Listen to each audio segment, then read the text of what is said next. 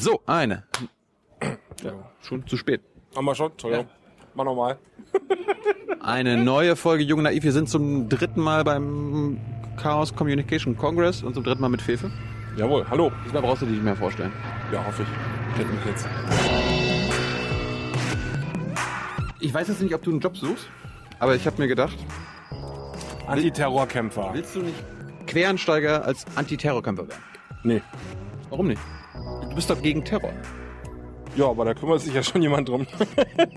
Wer kümmert sich denn darum? Na, der Verfassungsschutz. Meinst Oder? Nicht? Du? Die kümmern sich ja um die islamistischen. Na, die kümmern sich auch um den, den Rechtsterror. Der Findest ist du? in weiten Teilen von denen finanziert, na klar. Ja, aber dann kümmern sie sich ja anders. Ja, aber nicht, meinst du, hier steckt hinter was draufstehen? Das, das weiß ich nicht. Ich auch nicht. Würde ich mal nicht von ausgehen. Also deine, deine Qualifikationen sollten sein, du kannst Persisch, Arabisch oder wärst Islamwissenschaftler. Ja, da falle ich schon mal komplett durch, fürchte ich. Kannst du nicht. Nee. Wie war dein Jahr? Ja, ach naja, also mehr, weniger als ich gehofft hatte, aber nicht so schlimm, wie es hätte sein können, insofern. An Arbeit. Ja, das war immer, Arbeit ist immer gut. Ja? Ja, ja. Arbeit haben wir genug. Ja, Arbeit haben wir alle genug. Aber wichtig ist ja nicht, äh, ob genug zu tun ist, sondern ob ich genug Zeit habe, Sachen zu machen, die mir auch Spaß machen. Das ist immer, wie ich die Jahre bewerte. Und das war ganz gut dieses Jahr. Warum? Was hat dir Spaß gemacht? Ja, also Aktionen wie jetzt hier, was ich hier auf dem Kongress vorbereitet habe, das äh, kommt heute Abend, die North Show. Das ist immer viel Spaß, das vorzubereiten. Ähm, ansonsten natürlich mein Blog. Ja, das ist ja auch ein Hobby. Das ist ja nicht mein Beruf oder meine Arbeit.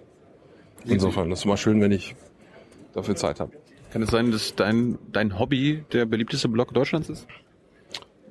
Ja, also Zahlen habe ich jetzt nicht. Ich weiß nicht, wie man das messen wollte. Das, aber es kann schon sein, ja. Das, das misst niemand? Na, es gibt bestimmt Leute, die da irgendwas messen, aber die meisten Messungen basieren auf irgendwie Google Analytics und so und das habe ich ja nicht im Blog. Ich wehre mich ja dagegen, meine, meine Leser auszumessen. Ich habe auch keine Dritt irgendwie Werbung oder Zählpixel und ich habe auch nicht VG Wort und so. Also das heißt, es gibt da eigentlich keine Aussagen. Es gibt nur, ich kann natürlich in meinen Logs gucken, theoretisch, aber habe ich ja keinen Vergleichswert. Warum machst du keine Werbung bei dir? Na, weil ich finde, dass das äh, meine Aussage entwertet, wenn ich Werbung daneben habe. Ja, weil dann denken die Leute sich, naja, der hat es jetzt nicht gesagt, weil er das für wichtig hält, sondern weil er Füller braucht, um seine Werbung zu verkaufen. Und das will ich nicht. Aber das könnte man da irgendwie so machen, dass du so eine Dauerwerbung hast. Ja klar, aber das, ich meine, das ja, Coca-Cola sponsert einen Monat lang Fefes Blog. wir haben das ja dieses Jahr von Axel Springer gehört im Verfahren gegen diese die Firma, die Adblock äh, Plus betreibt. Da hat der Springer Anwalt zu Protokoll gegeben. Die, das Geschäftsmodell von Axel Springer ist der Verkauf von Werbung. Und die Inhalte sind dazu da, um die Leute auf die Site zu locken, damit sie die Werbung sehen. Und ich glaube, diesen, diesen Blickwinkel von außen kann man sich nicht entziehen, wenn man Werbung hat. Ja, da kann ich alles Mögliche mir jetzt irgendwie zurecht rationalisieren, aber am Ende des Tages ähm, macht man es dann, um bezahlt zu werden. Und ich finde, das entwertet äh, die, die Aussagen, die dann im Blog sind. Das bringt mich, das bringt mich auf Also die- ich werde, wird natürlich gerne bezahlt werden dafür, klar, aber solange ich es nicht Von wem? muss, na egal. Das finde ich jetzt nicht wichtig.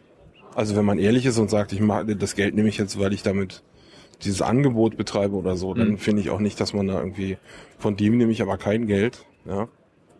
Ähm, also da die, eben diese moralische Trennung kann man, glaube ich, nicht wirklich machen. Und wenn man anfängt, da rum zu, zu wienern und, und rumzuwackeln und ja, aber vom Verfassungsschutz würde ich jetzt kein Geld nehmen. Ja, was wer weiß, vielleicht wollen die irgendwie eine Werbekampagne machen, hier suchen Stellenangebote oder so. Ja.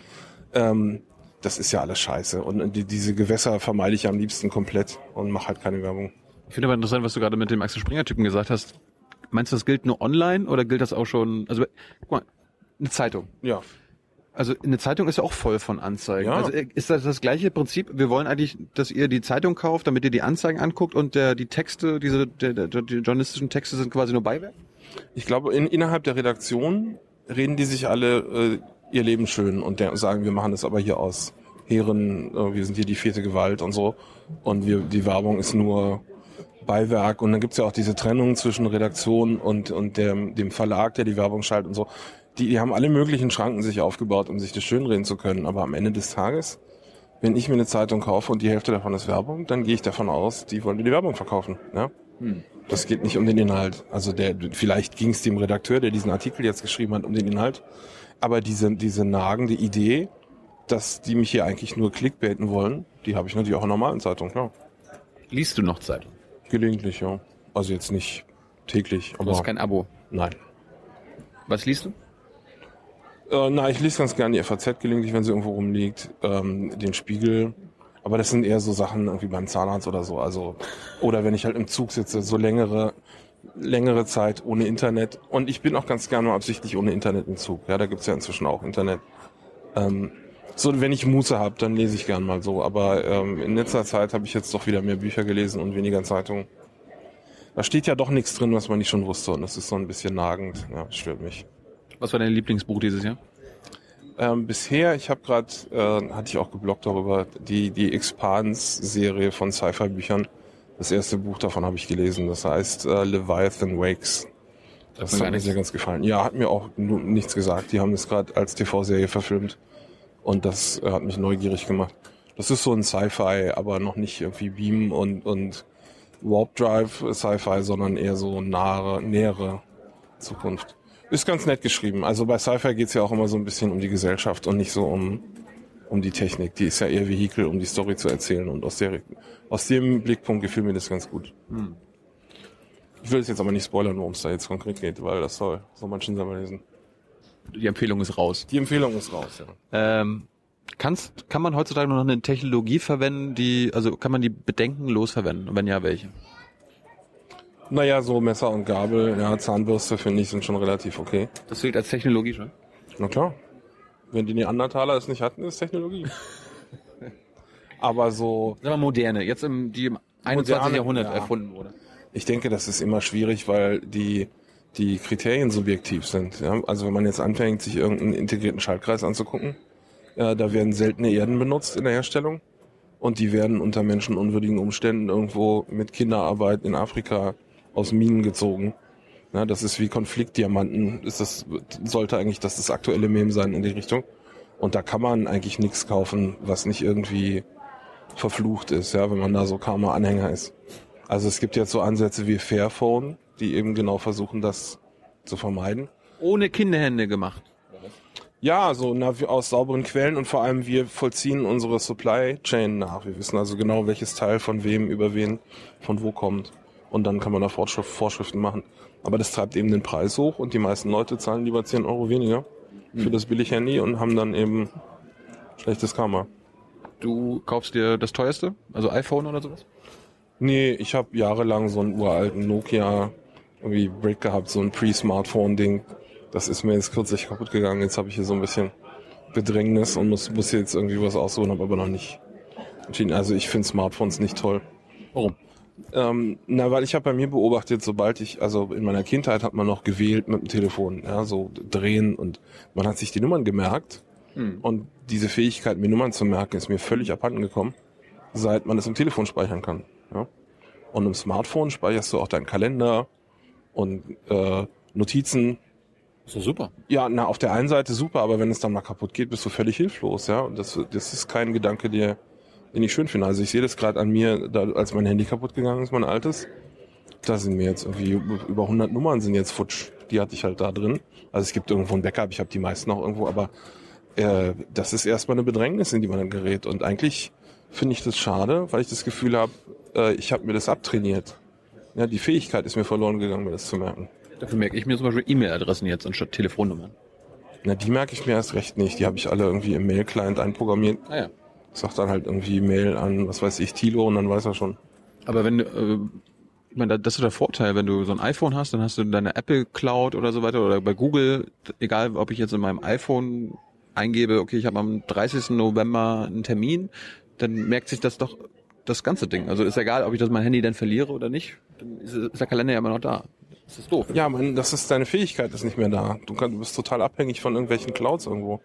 Also dieses Jahr gab es ja Back to the Future als als äh, äh, Jubiläum und im zweiten Teil gibt es so eine schöne Szene, wie sie in der Zukunft in diesem Haus ankommen und die kriegen die Tür nicht auf, weil der Mechanismus einfach nicht mehr ist Cloud-basiert, ja, so mit irgendwie Fingerabdruck. Ich weiß nicht mehr, was genau war, aber das ist halt ein Mechanismus, die, die haben die Fähigkeit verloren, einen Schlüssel irgendwie reinzutun. Und die- das geben wir alles freiwillig ab und ich finde das nicht nötig. Deswegen versuche ich das hinauszuzögern, ja, weil für mich ist das so eine Art von vorgezogener Demenz, wenn du die ganzen Fähigkeiten abgibst. Das ist wie wenn ich mir auch Zeitungen nicht mehr merke, sondern bookmarke. Ja, Früher hat man das gesammelt, also ich weiß jetzt nicht, ob das alles besser ist, aber ich empfinde das als Verlust, und die- diese Art von Kontext nicht mehr parat zu haben. Sondern heute gehe ich halt los und da war doch mal diese Geschichte und dann gehe ich zu Google und, und finde die oder halt nicht und vielleicht ist sie depubliziert und ich glaube, äh, dass es ein Verlust ist. Ich hätte es lieber alles im Gedächtnis. Ja, vielleicht nimmt auch das irgendwie Gedächtnis mit dem Alter ab und dann ist halt verloren, aber das möchte ich nicht hinaus noch, noch vor- vorziehen sozusagen. Diese Cloud, da waren wir ja gerade, äh, ist Cloud was super? Ist das, ist das gut? Na, ich traue dem allen nicht, weil ich finde, wenn mir die Hardware nicht gehört und ich die nicht betreibe, dann ist das auch nicht, sind die Daten auch nicht meine. Ja, dann habe ich vielleicht irgendwie einen Vertrag, aber also wie viel Verträge im Zweifelsfall wert sind, haben wir gesehen bei, bei Radio Shack, als die pleite gegangen sind. Was war da? Da haben die ihre gesamten Kundendaten einfach verscheuert. Also nicht Radio Shack selbst, die hatten zugesagt, dass sie das nicht tun. Der Insolvenzverwalter hat das gemacht und der hat halt seinen Job gemacht, hat gesagt, na ja, also die Läden sind nichts wert, irgendwie die Leute sind alles irgendwie ein Euro-Jobber, dann haben wir hier noch das Inventar, was da seit zehn Jahren sich nicht verkaufen lässt. Das Einzige, was hier was wert ist, sind die Kundendaten und weg waren sie. Ja? Und da ist dann auch niemand schuld, weil tun halt alle ihren Job. Ich glaube, also ich, ich will jetzt gar nicht unterstellen, dass die Cloud-Anbieter alle böse sind. Aber so dieses Gefühl von, dass ich mein Leben selbstbestimmt lebe und dass es nicht alles outgesourced ist an irgendwelche Leute, äh, das möchte ich mir schon bewahren, solange ich kann. Warum sind Daten so viel wert? Also Daten über uns. Naja, so viel sind sie glücklicherweise gar nicht wert, sonst wäre das alles noch viel schlimmer. Im Moment sind sie hauptsächlich im Aggregat was wert, ja, wenn man für viele Leute auf einmal Datensätze kauft. Dein Datensatz ist zwar auch irgendwie, sagen wir mal, ein Euro oder so wert, aber das ist jetzt kein, ist jetzt nicht teuer genug, dass man dafür Verbrechen begehen würde normalerweise, außer du kriegst eben 100.000 auf einmal. Aber die- das geht, im Moment ist, ist die Monetarisierung noch ein bisschen schwierig. Du musst halt irgendwie Werbung zielen oder kannst halt wissen, wo du einbrechen musst. Das ist auch irgendwie so ein Ding, ja, wo, wo die Leute dann auf Twitter getweetet haben, ich fahre jetzt in Urlaub und dann gab es irgendeinen Typ, der hat es als Kunstaktion, die dann halt angeschrieben, so hat einen Twitter-Account betrieben, so, der ist gerade nicht zu Hause. Da kannst du einbrechen. Und das stimmt ja, ja, das sind einfach Daten, die man nicht rausgeben muss. Ja. Und äh, ich finde, das ist einfach auch ein Teil. Ich, für mich ist es sehr wichtig, das Gefühl zu haben, zumindest, dass ich ein selbstbestimmtes Leben führe. Ja, so wenig wie möglich mir von irgendwelchen Leuten vorsagen lasse, was ich zu tun habe. Und dazu gehört eben auch Daten, mein Datenfingerabdruck oder Fußabdruck, würde man vielleicht sagen. Je weniger man weggibt, desto besser ja, in der Beziehung. Darum ist auch dein Blog so, so spärlich, also mit Grafiken ausgestattet und so. Ja, das ist auch Faulheit und das ist auch eine Sache mit, mit dem, den Urheberrechten in Deutschland. Ja. In Amerika gibt's diese Fair Use Doktrin, da kann ich mir im Grunde Sachen zusammenkopieren aus dem Netz. Ja. Solange ich die halt nur kurz zitiere, ist gut. Aber in Deutschland äh, gibt's ja schon Abmahnwellen, wenn man sich irgendwie aus dem Internet ein, ein Foto von einem Kuchen klaut, was irgendwelche Leute da reingestellt haben, um irgendwie abmahnen zu können. Und da das Risiko ist mir das nicht wert. Ich sehe den, den Gewinn auch nicht groß genug jetzt für meine Leser, wenn ich da Illustrationen habe. Im Übrigen linke ich ja meistens auf irgendwelche anderen Stories und die haben dann Illustrationen, das ist dann gut genug. Bist du schon mal abgemahnt worden? Nee, Noch nie. nee. Vielleicht, vielleicht, äh, wenn du es machen würdest, passiert es vielleicht auch gar nicht. Also mit dem Blog noch nicht. Ja. Ich bin mal irgendwie wegen, wegen irgendeiner anderen Sache. Das war Kinofilm das war, nee, nee, nee, das war eine ganz lustige Sache eigentlich. Ich, das ging, äh, wir, wir sind irgendwann mit der Firma umgezogen und äh, haben dann die ganzen Möbel rausgetragen. Und hinter dem einen Möbel fand ich so einen Brief, irgendwie Weihnachtsgrüße von irgendeiner Kanzlei, die mir überhaupt nichts sagte. Hm. Und dann stellte sich raus, dass die mich vorher irgendwann abgemahnt haben und der Brief ist irgendwie verschütt gegangen. Den habe ich nie zur Kenntnis genommen. Und das Also nie was passiert. Nee, nicht nur passierte nie was, sondern die haben mich dann in ihre Kundenkartei aufgenommen. War so eine sehr bizarre Sache. Nee, also ich glaube, die meisten Abmahnungen sind das Papier nicht wert, auf dem sie gedruckt sind. Das war jedenfalls lange Jahre so. Inzwischen ist das ja so eine Industrie geworden. Ja. Aber also das ist so eins meiner, meiner Lebensziele, auch nie irgendwelche Leute abmahnen oder verklagen zu müssen, wenn es nicht irgend geht. Ja, lieber einmal mehr irgendwie selber abgemahnt werden, als irgendwelche anderen abmahnen, weil ich finde, man kann nicht äh, den Mechanismus kritisieren und ihn dann selber anwenden. Ja, also so viel Ehrlichkeit muss sein. Wenn ich sage, das ist scheiße, dann darf ich es auch nicht machen.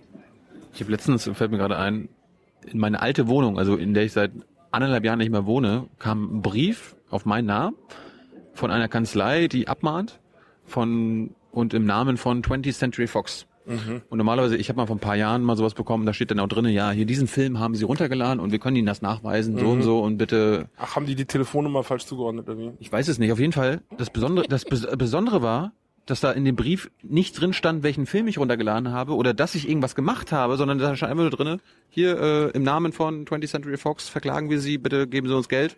Und ich habe dann, ist immer so acht Seiten lang. Und dann steht da aber nicht drinne, wofür. Also was man gemacht hat. Ist eigentlich ein schlauer Mechanismus, wenn du mal drüber nachdenkst. Also ich habe mal so, ein, so eine Reportage gesehen, äh, wo ein Cop erzählt hat in Amerika, wie das funktioniert. Und die gehen also, wenn sie dich beim zu schnell fahren erwischen, halten die dich an, gehen an, dein, an die Seite von einem Auto und fragen dich durch dein Fenster, ob du weißt, warum sie dich angehalten haben. Und der Gedanke ist, dass du dann sagst, ja, ich bin vielleicht ein bisschen zu schnell gefahren, aber nicht doll. Und dann hast du es halt gestanden. Ne? Ah. So, und je weniger du sagst, desto mehr hat er selbst Gelegenheit, sich zu inkriminieren. Ist der Gedanke. Also vielleicht ist das hier auch so, der wird schon wissen, ja. Und ich meine, ich denke, so ein Brief rausschicken kostet wahrscheinlich nicht viel. Und wenn da jeder Hundertste zahlt, hast du die Kohle wieder drin. Aber ich frage mich immer, was sind, was sind das für Juristen? Ich meine, das sind ja das richtige äh, Kanzleien, die, die das, das ist doch perfide. Ja, naja, also ich meine, wir haben einfach zu viele Juristen am Markt und die müssen alle irgendwie ihre Miete zahlen. Ich denke, viele sind auch einfach verzweifelt an der Stelle. Also ich glaube gar nicht, dass die alle irgendwie böse sind, sondern die sehen halt ein Geschäftsmodell, was zwar unmoralisch, aber nicht, nicht illegal ist. Manche gehen auch noch einen Schritt zu weit. Es gab ja diesen, wie ist der RedTube-Abmahner da? Der hat ja richtig auf die Fresse gekriegt.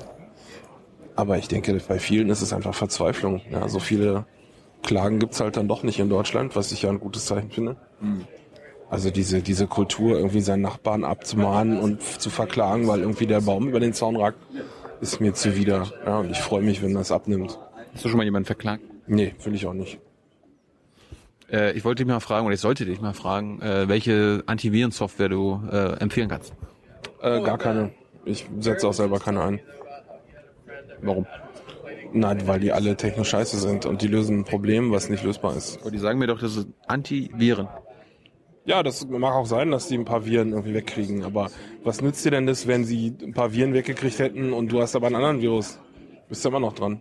Ja, und, und aber wenn du sowas installierst, hast du das Gefühl, du bist jetzt beschützt.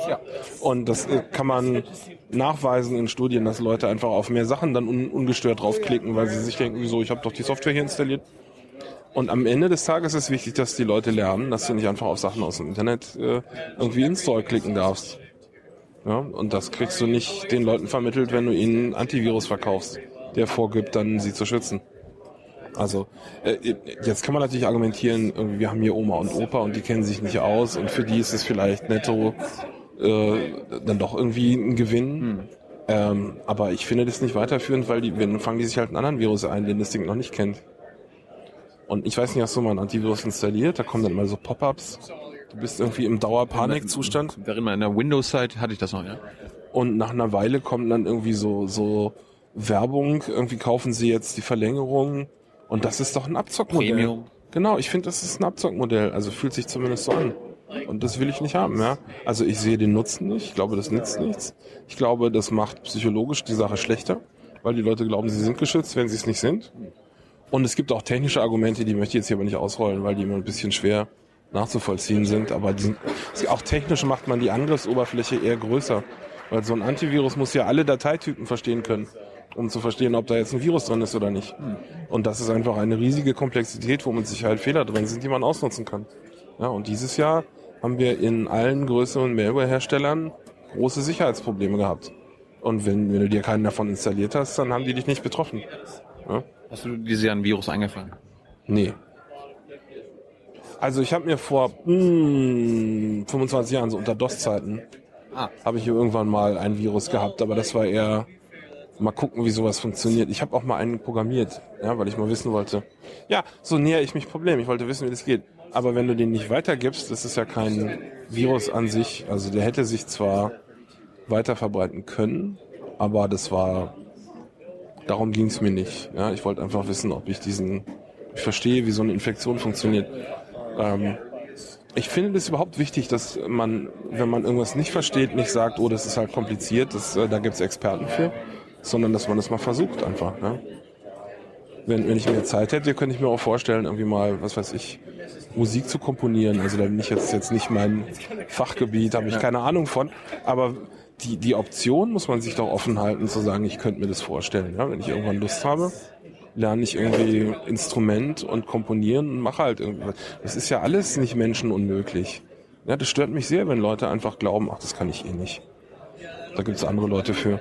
Und ich finde das wichtig im Leben, sich die Optionen offen zu halten. Zu sagen, ja, eines Tages, warum nicht?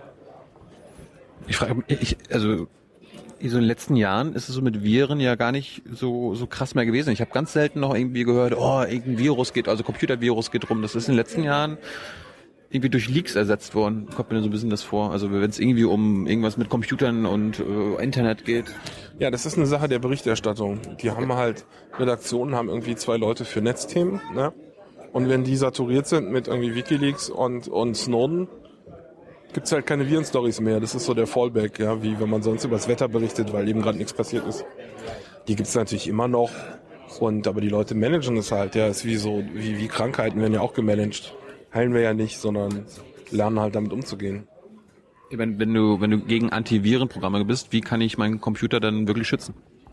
Na, indem du ihn, äh, indem du nachdenkst, bevor du ihn benutzt und nicht irgendwie einfach willkürlich überall draufklickst.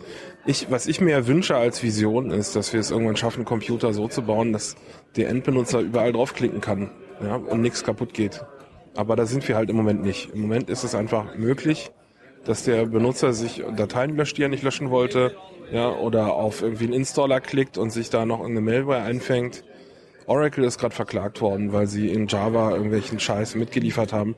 Und ich finde, da kann man auch irgendwann, muss man eine Grenze ziehen und sagen, das kann ich den Leuten nicht zumuten, dass sie das alles verstehen und nicht und irgendwie dann auf, nee, aber den McAfee will ich nicht mithaben mit meinem Java-Download. Das ist doch alles eine Industrie, die versucht, die Leute zu verarschen, ja. Und äh, außer Schulen hilft da, glaube ich, nichts. Die Antiviren hätten ja auch nicht verhindert, dass jetzt McAfee installiert wird. Das ist ja auch ein Antivirus. Ja, und, und das ist aber auch was, was die Leute nicht haben wollen. Da ist es dann ein bisschen schwammig, was jetzt die Definition von, von Malware und Virus ist. Ja, kann man auch diskutieren. Aber am Ende des Tages will dich das halbe Internet verarschen. Und damit musst du lernen, umzugehen. Ja, dass die Leute dir Informationen geben, die falsch ist, oder irgendwelche Drive-by-Downloads oder irritierende, äh, irreführende Werbung. Ähm, das ist eben die Gesellschaft, mit der wir umgehen müssen. Und klickst nicht überall drauf, weil du musst davon ausgehen, dass hier dich jemand verarschen will gerade. Wenn die Hälfte im Internet uns verarschen will, woher weiß ich, dass du uns nicht verarschen willst? Na, hoffentlich weißt du das nicht. Ja, die, die, ah. das ist mir sehr gruselig, die Vorstellung, dass Leute einfach Sachen glauben, weil es durch meinen Blog ging. Das versuche ich aktiv zu bekämpfen seit Jahren. Ähm, denn ich finde, das ist nicht nur mir nicht zuzumuten, dass ich alles bis zu Ende recherchiere. Ja, die Zeit habe ich gar nicht. Könnte ich natürlich versuchen, aber dann würde mir immer noch irgendwas durchrutschen. Ja, Fehler werde ich machen. Und wenn mir Leute das dann geglaubt haben, weil ich ich bin, dann haben die Leute ein Problem. Dann haben ja nicht ich ein Problem. Ja. Und deswegen möchte ich gerne, dass die Leute nie irgendwie sagen, okay, das war bei Fefe, das glaube ich jetzt mal. Ich finde überhaupt, äh, wir sollten das auch mit Zeitungen nicht machen, nur weil das im Spiegel stand oder in der FAZ, da gibt's auch Fehler. Das sind alles Menschen, na klar gibt es ja Fehler. Hast, hast du Themenfetische? Nö, aber was ich habe, sind Themen, die mir sehr wichtig sind. Also wo ich den Eindruck habe, die werden völlig unterbelichtet in, im normalen Diskurs und da muss mal jemand ein Gegengewicht schaffen. Also ich, ich gehe auch aktiv rum und suche mir Sachen, mit denen ich eigentlich nichts zu tun habe und versuche mich da irgendwie reinzufummeln. Zum Beispiel? Na, jetzt habe ich zum Beispiel versucht, äh, mich mit, mit geisteswissenschaftlichen Konzepten zu beschäftigen. Bisher leider nicht erfolgreich, aber ich finde, man muss das versuchen, ja. Kann nicht einfach sagen, die sind alle doof und ich will mir das jetzt nicht anhören. Dann bin ich ja nicht besser als die, die andersrum sagen, die sind alle doof. Also diese, diese Idee, Leuten entweder zu glauben oder, oder ihnen nicht zu glauben, das ist ja dasselbe in Grün. Wenn du sagst, ich glaube dem jetzt nicht, weil es von Fefe kam, das ist ja genauso blöde, wie alles zu glauben, weil es von mir kam. Das ist beides doof. Man muss sich damit äh, auseinandersetzen, dass einfach Sachen nicht entscheidbar äh, gut oder falsch sind, nur weil sie von dieser einen Quelle kommen. Hm. Das kann immer noch falsch oder wahr sein. Und es kann auch, wenn es falsch ist, noch ein Erkenntnisgewinn damit verbunden sein. Am Ende. Also es kann nützlich sein, falsche Sachen zu lesen. Weil man sieht, äh, wie die Leute da hinten mich jetzt irre zu führen versuchen. Also ich sag mal als Beispiel, äh, in der Ukraine-Krise gab es halt sehr gerichtete Meldungen, die versucht haben, einen bestimmten Spin unterzubringen. Und wenn man diese Falschmeldungen alle äh, auf halbem Wege rausgefiltert bekäme, dann würde man ja diesen Spin gar nicht erfahren. Und dann würde man gar nicht verstehen, dass es da Leute gibt, die versuchen mir dieses Weltbild hier reinzudrücken. Und ich finde, das ist wichtig, dass man das mitkriegt. ich möchte das mitkriegen, ja, wenn Leute versuchen, mir irgendwie Sachen reinzuspinnen, die ich völlig anders sehen würde oder die ich vielleicht genauso sehen würde. Aber wenn es, wenn jemand versucht, mir zu irgendeinem Kontext das Weltbild aufzudrücken, aus dem ich das betrachten muss, das möchte ich mitkriegen. Hm. Ja, das ist mir sehr wichtig, da auch den, die Gefühle dafür zu entwickeln, dass ich das merke. Es gibt irgendwie so manchmal Themen wie so sozialwissenschaftliche, ich denke da so an Gender und auch Feminismus. Das sind ja so Themen, die immer wieder bei dir auftauchen. Ja, ja, ja. ja das ist aber nicht so, dass ich die raussuche, sondern äh, die, die, die findest du dann? Ne? Nee, die, die schicken mir Leute per E-Mail zu. So, hey, Fefe. Genau, ja. Also ich, ich äh, bringe jetzt nicht alles, was hier per Mail zugeschickt wird, aber ähm, es ist ja auch nicht so, dass es keinen kein Spaß macht, da gelegentlich hinterher zu klicken. Also nicht alles ist jetzt irgendwie mit dem Zeigefinger gemeint. Manche Sachen finde ich einfach lustig, ja. Und äh, wenn irgendwelche Gender- oder Anti-Gender-Ideologen irgendwelche Beschimpfungen machen, das kann man auch als Entertainment einfach sehen und sich das dann mal rezipieren und dann Ach ist gut.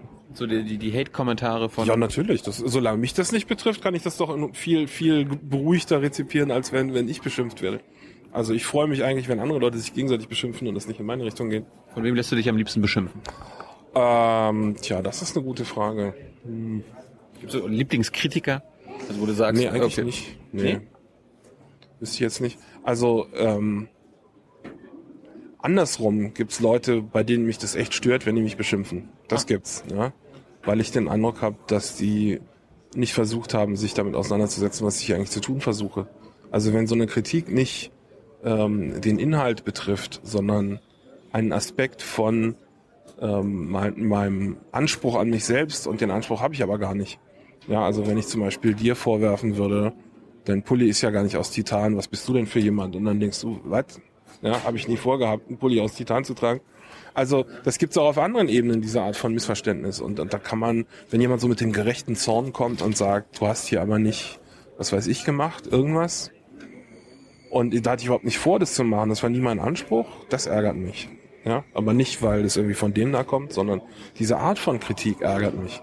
Wenn Leute mit ihrem Weltbild so vorgefestigt kommen, dass die überhaupt nicht äh, in Erwägung ziehen können, dass jemand vielleicht andere Ansprüche an sich selbst oder andere Weltbilder hat und dass diese Kritik überhaupt keinen Sinn macht, außer aus der eigenen Warte.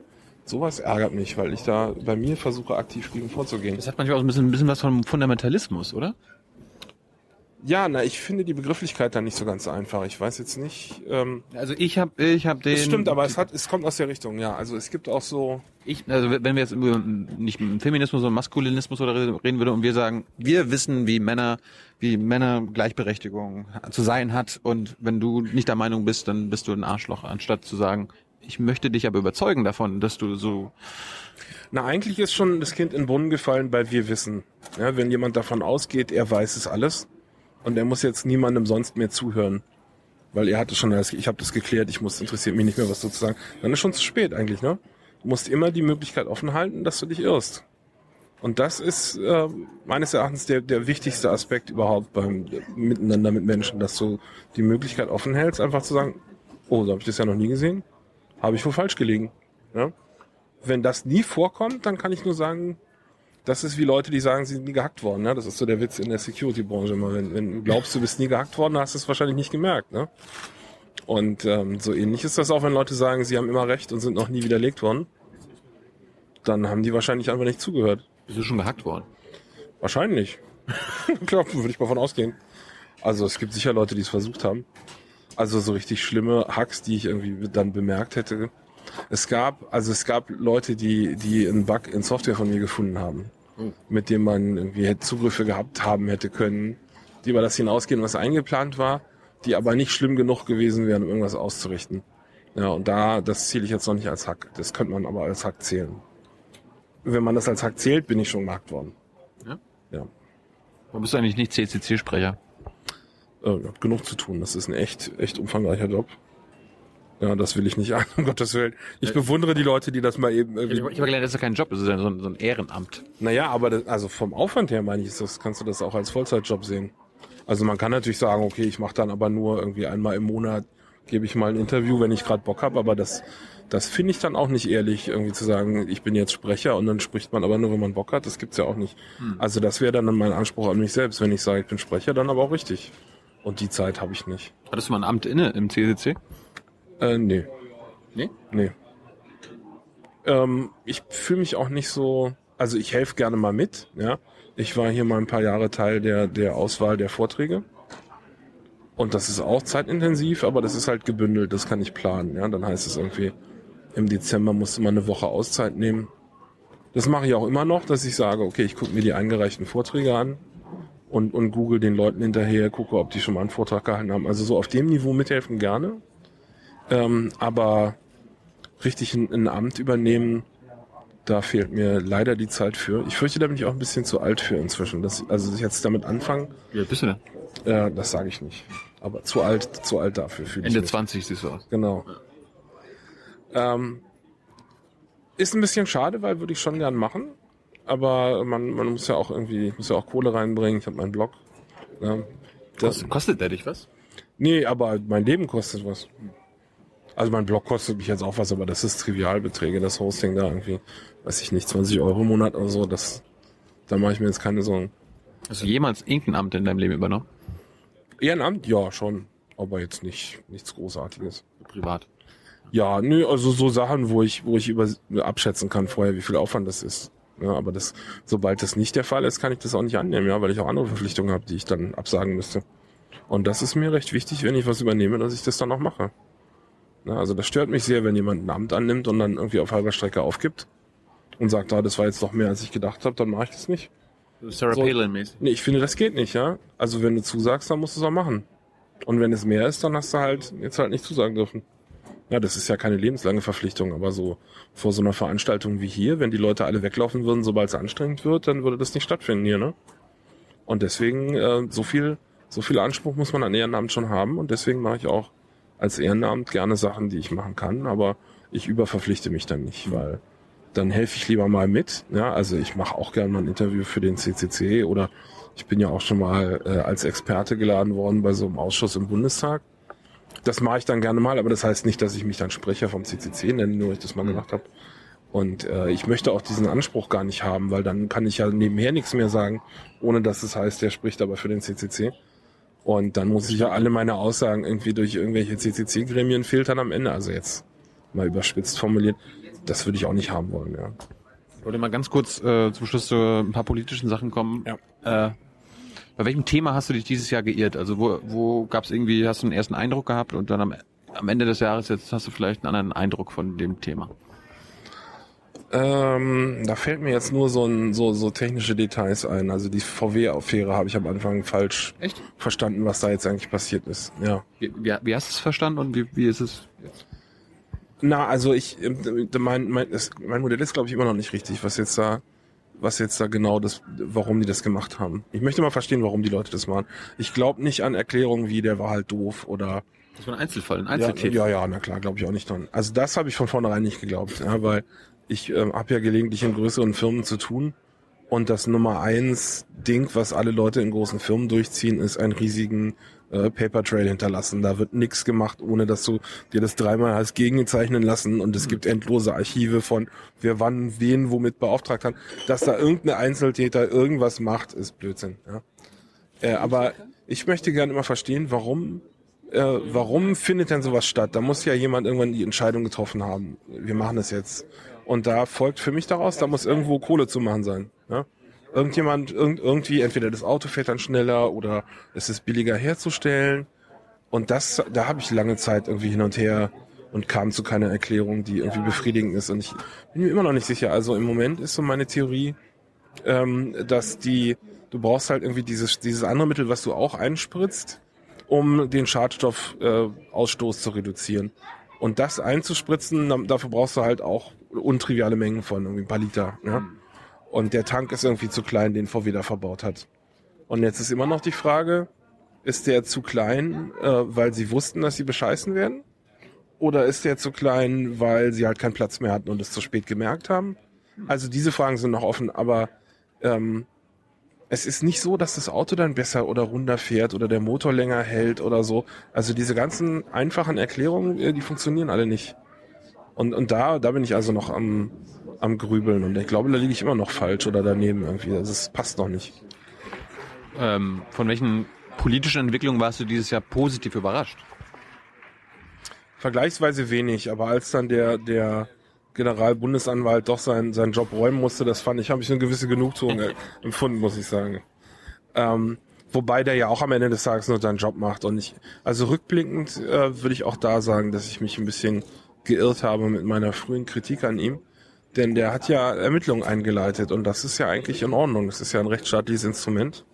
Das machst du und kommst dann zu dem Ergebnis, äh, die werden nicht verfolgt, weil sie Journalisten sind und das okay ist. Ne? Also eigentlich kann man das nicht wirklich vorwerfen, finde ich jetzt rückblickend, obwohl es natürlich ein riesen Signal ist. Ne? Und dafür kann man natürlich kritisieren für das Signal. Aber äh, dass der ermittelt, ist das schon kritikwürdig? Ja? Das sehe ich jetzt auch ein bisschen weniger schlimm, als ich es gesehen habe, als es passiert ist.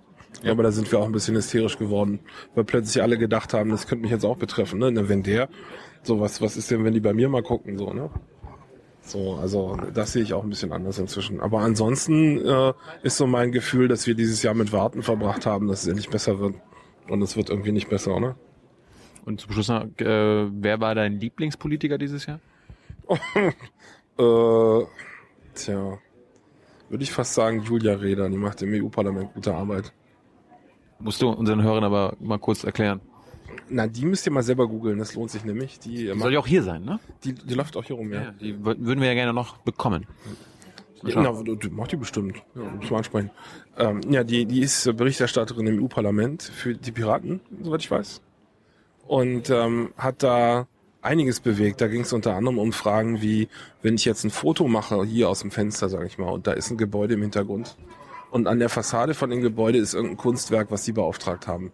Dann ist es bisher kein Problem, kann ich fotografieren. Ja? Aber da gab es einen Entwurf, der so aussah, äh, als ob das dann auch urheberrechtlich geschützt ist und mir das Foto untersagt werden kann von irgendwas, was urheberrechtlich geschützt werden kann. Und da hat das hat, hätten wir nie gemerkt, wenn, wenn ihr das nicht aufgefallen wäre. Also da muss ich sagen, haben sie gute Arbeit gemacht und wenn ich das richtig mitgekriegt habe, ist das auch verhindert jetzt. Dann vielleicht anders gefragt, wer ist der Flop des Jahres, also in Sachen Politiker bei dir? Der Flop, ja, also Sigmar Gabriel würde ich sagen. Sigmar? Ich ist nicht so, dass ich dem richtig viel zugetraut hätte Anfang des Jahres, aber als er ins Amt kam, gab es irgendwie schon so ein bisschen Gefühl der Hoffnung innerhalb der Sozen, weil der nicht so ein alter Sack war. Inzwischen sieht er auch relativ runtergekommen aus, aber am Anfang gab es noch so Reste von Hoffnung, dass der nicht ganz so schlimm ist. Und vor allem hatte ich auch den Eindruck, dass der äh, durchaus sich die, die Meinung von Experten anhört. Und, und das kann man vorher von den Sozialdemokraten leider nicht sagen. Und er hat sie dann angehört und leider ignoriert. Ja. Aber das musste sich halt auch erst rausstellen. Thanks for your comment, but I'm gonna ignore your advice. So sieht's aus. Wobei er sagt ja das ja auch nicht, sondern er hört sich das dann an, ja, und, und es fällt dann um. Wie es so schön heißt bei den Sozialdemokraten. Ja, bei TTIP, TTIP ja anscheinend jetzt auch. Ja, na, überall. Ich weiß nicht, das ist so ein, das, es ist so ein Muster, was man immer sieht in der Politik, dass der, der Juniorpartner in der Koalition ist eigentlich das mächtigere Element. Denn der kann Sachen verhindern. Die CSU. Ja, die, naja, also das ist ja nicht eine Koalition. Ne? CDU, CSU ist ja keine Koalition, sondern die arbeiten halt als Fraktion zusammen. Aber wenn, als, also als, als die FDP noch Teil war, waren die der eigentlich mächtige Punkt, weil die CDU, CSU alleine Sachen nicht machen konnte. Die brauchten immer die Zustimmung der, äh, der FDP.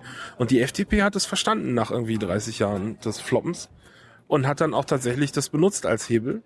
Aber die, die äh, Sozialdemokraten sind noch der Meinung, sie müssen jetzt sich konform verhalten, damit sie wieder eine Chance haben, in die Regierung zu kommen. Als ob die CDU gesagt hat, wir machen jetzt mit den Sozen eine Regierung, weil die sind so gut drauf. Nee, die brauchten die, die Sitze, ja. Es geht doch nicht darum, ob du die magst oder nicht. Und die Sozen sind jetzt halt so drauf, ja, nö, also dann machen wir hier Kompromissbereitschaft und kompromittieren sich da selbst ihre, ihre Zusagen weg. Die ganzen Versprechen vor der Wahl sind da danach geopfert worden. Ich weiß jetzt nicht, was die am Ende sich davon versprechen, aber ich glaube, das ist halt deren Sicht darauf, wie sie wiedergewählt werden oder wie sie wieder eine Regierungschance kriegen. Und bevor wir wahrscheinlich das nächste Mal miteinander reden, wird wahrscheinlich erst in einem Jahr sein. Und dann wird es schon einen SPD-Kanzlerkandidaten geben, weil dann die Wahl schon wieder ansteht.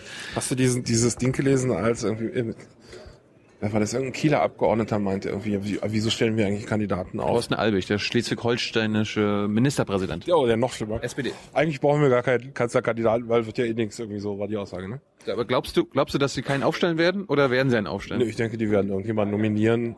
Wer, wer wird das sein? Also, Keine Ahnung. Ich glaube, es spielt auch keine Rolle. Ach, Also, meinst, meinst du haben- echt, ja? Die haben zu viel verloren, ja. Die werden immer, die, die haben sich jetzt so in diese Rolle rein zementiert, dass sie da sind, um die CDU an der Macht zu halten. Von denen erwartet jetzt keiner mehr was, glaube ich. Was sagt das dann dem Wähler, wenn, wenn vier der fünf großen Parteien sagen, ja, wir haben ja eh keine Chance, Kanzler zu werden? Und die Kanzlerin. Na, das muss ja nichts Schlechtes sein. Du kannst ja auch in der Opposition gute Arbeit machen. Also ich hätte mir das eher gewünscht, dass es so eine fragile Koalition gibt, wo die Opposition dann aber noch was reißen kann, als was wir jetzt haben. Ja, denn jetzt gibt's halt keinen Widerspruch. SPD kippt immer um und Opposition hat zusammen irgendwie, was ich, 10 Prozent. Kann nichts tun. Das ist ja, weiß ich nicht. So habe ich mir das nicht vorgestellt, ja. Ich hätte lieber so eine starke Opposition. Dass man bei jeder Sachfrage möglicherweise eine andere Koalition findet, die dafür ist, aber aus inhaltlichen Gründen. Und nicht, dass es so anhand der Regierungsgrenzen klar ist, die sind immer alle dafür und die sind immer alle dagegen. Das ist doch keine Demokratie, ja? Was soll denn das? Aber, aber ist es, stecken wir nicht auch in einer Krise äh, in unserer Demokratie, wenn es nur ein äh, Kandidaten gibt, der Kanzler ist und bleiben soll? Ich glaube, es wird überbewertet, wie viel Einfluss der Kanzler hat. Also, Findest du? ja, ja. Also natürlich ärgere ich mich auch immer über die Merkel so als, als Blitzableiter für den Ärger mit der Regierung an sich. Ähm, und die Regierung hat natürlich viel Einfluss. Aber ob der jetzt Sigmar Gabriel steht und Merkel berät oder ob Merkel da steht und Sigmar Gabriel berät, ist, glaube ich, egal. Die haben sich alle in endlosen Koalitionsverträgen auf die wichtigen Punkte geeinigt. So viel Spielraum haben die da nicht mehr. Also natürlich Krisenmanagement, das, ist, das kann man irgendwie dann ad hoc lösen. Da kann man noch Sachen falsch oder richtig machen. Aber da bin ich mir auch nicht sicher, ob Sigmar Gabriel das besser gemacht hat, ehrlich gesagt. Also Snowden und so, da ist ja die SPD auch tief verwickelt gewesen. Also das ist alles, da konnten die auch nicht so sich aus dem Fenster lehnen. Ja, wenn du an Steinmeier denkst, mit Kohl ja eben, eben. Also Steinmeier war ja im Amt bei den wichtigen BND-Schnüffelentscheidungen und da hätte die SPD, hätte ich da auch keine Aufklärung erwartet. Ja, deswegen, ich denke mal, was, was das Einzige, was die Lage jetzt verbessern kann, ist, wenn wir die Opposition stärken. Und einfach sagen, die Regierung soll mal machen, was sie will, aber nicht mit meiner Stimme. Und ähm, ich bin immer wieder erfreut, wie viel so die, die Linkspartei dann doch noch gerissen kriegt, obwohl die ja keinen nennenswerten Einfluss mehr haben im aktuellen Parlament. Aber allein, was die so mit kleinen Anfragen noch, noch reingepiesackt kriegen, das ist mir schon was wert, ja. Das, man muss ja auch realistisch sein, was man da erwarten kann. Die Bundesregierung Pisacken, sowas, ne? Ja, na, die ärgern die regelmäßig mit irgendwelchen fiesen Anfragen, zu was jetzt schon wieder für Rüstungsexporte nach, nach Saudi-Arabien erlaubt wurden und so. Das hätten wir alles nie erfahren, ohne, ohne kleine Anfragen der Opposition. Und ich hätte, ich wünsche mir, dass die äh, mehr Einfluss kriegen, damit sie noch mehr ärgern können. Denn das ist die Aufgabe der Opposition, ne? Und wir brauchen eine gute Opposition. Eine starke Opposition. Je stärker, desto besser. Vielleicht bist du ja auch ein Teil davon. Außer, Parla Ja, außerparlamentarisch. Ja, ja, klar, kann sein. Wobei ich finde auch, man darf da nicht irgendwie sagen, ich bin jetzt Teil der Regierung oder nicht, sondern es ist eine Sachfrage. Ich gucke mir an, um welches Thema gerade geht. Also ich das kann mir auch vorstellen, dass es irgendwelche Punkte gibt, wo ich dann konservative äh, Gedanken vertreten würde, wenn ich das in dieser Sache für angemessen halte. Ja? Das ist ein Beispiel. Hast du schon mal Fällt mir jetzt konkret keins ein. Also man könnte sagen, hm, ich bin vorhin gefragt worden zu offener Gesellschaft und meinte dann, das ist ja eigentlich auch ein Schlagwort. Und wenn wir nach Schweden gucken zum Beispiel, da sind die Steuerdaten aller Bürger im Netz. Kannst du einfach gucken, wie viel Steuern dein Nachbar zahlt. Das wäre mir dann zu offen. Und aus, aus Sicht von Schweden ist es ja eine konservative Idee, die ich dann vertreten würde, würde ich sagen, nö, das fällt unter Datenschutz. So, das ist äh, die persönliche Freiheit der Bürger zu sehr eingesch eingeschnitten dadurch, dass man ihre Daten freigibt. Also jetzt, das sind alles irgendwelche Einzelfragen. Ich finde das doof zu sagen, ich bin jetzt, ich mache, was die, die Kanzlerin sagt, weil ich irgendwie CDU-Wähler bin. Ich hoffe, dass das äh, immer weniger Leute so machen. Also jetzt nicht nur bei der CDU, sondern allgemein, dass sie sagen, in dieser Sache ist meine Position so. Und jetzt gucke ich mir an, welche Sachen sind mir besonders wichtig und was für Positionen vertreten die einzelnen Parteien in diesen Punkten. Und dann kann ich ja sehen, welchen ich wählen muss, ja. Aber die Leute fangen an, so irgendwelche Strategiegeschichten sich zu überlegen. Ja, aber wenn ich jetzt nicht äh, die wähle, dann äh, was weiß ich, dann Ja. so diffuse Angstmomente von wegen, dann gehen die Steuern hoch oder Mhm. was weiß ich, irgendwelche Ideen. Aber so, man, man kann es ja auch total mechanisch betrachten und sagen, okay, also dieser Punkt ist mir besonders wichtig. Ja, mir war zum Beispiel jahrelang sehr wichtig, dass der Wehrdienst abgeschafft wird. Und ich hätte keinesfalls irgendeine Partei wählen können, die sagt, Wehrdienst ist wichtig, brauchen wir. Ja, so, und das war einer meiner überragenden politischen Punkte. Und danach habe ich gesagt, okay, die Partei fällt aus, die Partei fällt aus, wer bleibt dann noch übrig? Ja? Und wenn man da so rangeht, dann kann man da relativ rational entscheiden und muss nicht sich von irgendwelchen äh, Angstmachern durchs Dorf treiben lassen. Wann gibt's die nächste Alternativfolge? Alternativlos-Folge? Eigentlich, eigentlich hätte die schon fertig sein sollen, aber ist dann kurzfristig was Termin nicht dazwischen gekommen. Wir machen ja immer mehr Sendungen mit Gästen und wir haben uns jetzt gesagt, wir wollen auch mal Gäste aus weiter weg haben und dann müssen wir dann hinreisen. Ja, und das ist immer ein bisschen schwierig zu koordinieren, weil sowohl Frank als auch ich sind ja auch berufstätig. Ja? Und die Gäste sind auch berufstätig und bis du da was findest. Und dann irgendwie muss das auch noch mit den Familien jeweils abgeklärt werden und am besten Wochenende oder vielleicht nicht Wochenende. Also es ist alles nicht so einfach. Und dann kommt sowas wie der Kongress, da wo unvorhergesehene Probleme, die noch bearbeitet werden müssen, dann auftauchen. Ist nicht so einfach. Ich hoffe mehr in Zukunft, aber hoffentlich bald. Wir entlassen dich jetzt wieder zu deinen Problemen. Alles klar. Ich bedanke mich nochmal auch mal stellvertretend für Tyler. Äh, Ihr wart die Ersten, die uns äh, für die BBK-Arbeit unterstützt haben. Frank und du. Gerne, ist mir eine große Freude. Hat sich ja echt gelohnt. Danke dafür. Ja, hat sich echt gelohnt. Peter, danke. Ja, keine Ursache. Bis dann.